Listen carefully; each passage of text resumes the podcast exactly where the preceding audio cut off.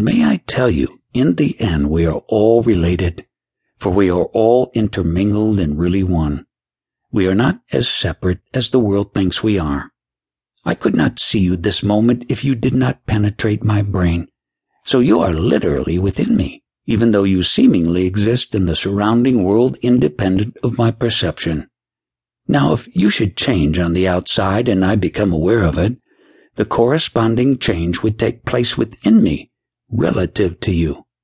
Your change could take place socially, intellectually, financially, or even in your physical appearance. But if I encounter the change, it penetrates me. My acceptance of it will cause me to modify the image of you that I hold. Now, must I wait for the change to appear on the outside before I can change my image of you? Or can I produce the change in me first, and then see a corresponding change on the outside? I can if I know that the potter is my own wonderful human imagination and is creating everything that is taking place in my world. O Lord, thou art our Father. We are the clay. Thou art our potter. We are the works of thy hand.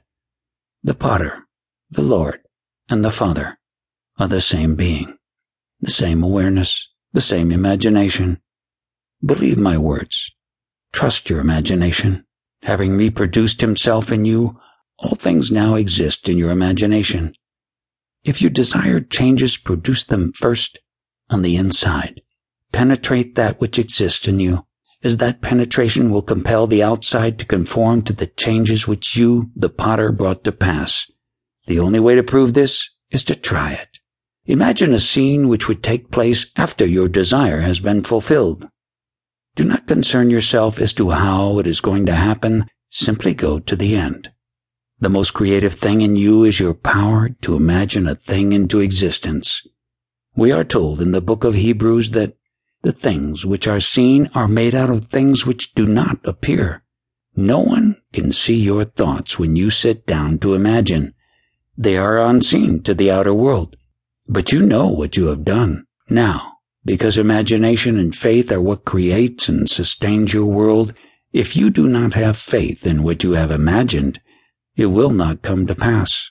It cannot. Because imagination and faith are two sides of the same coin.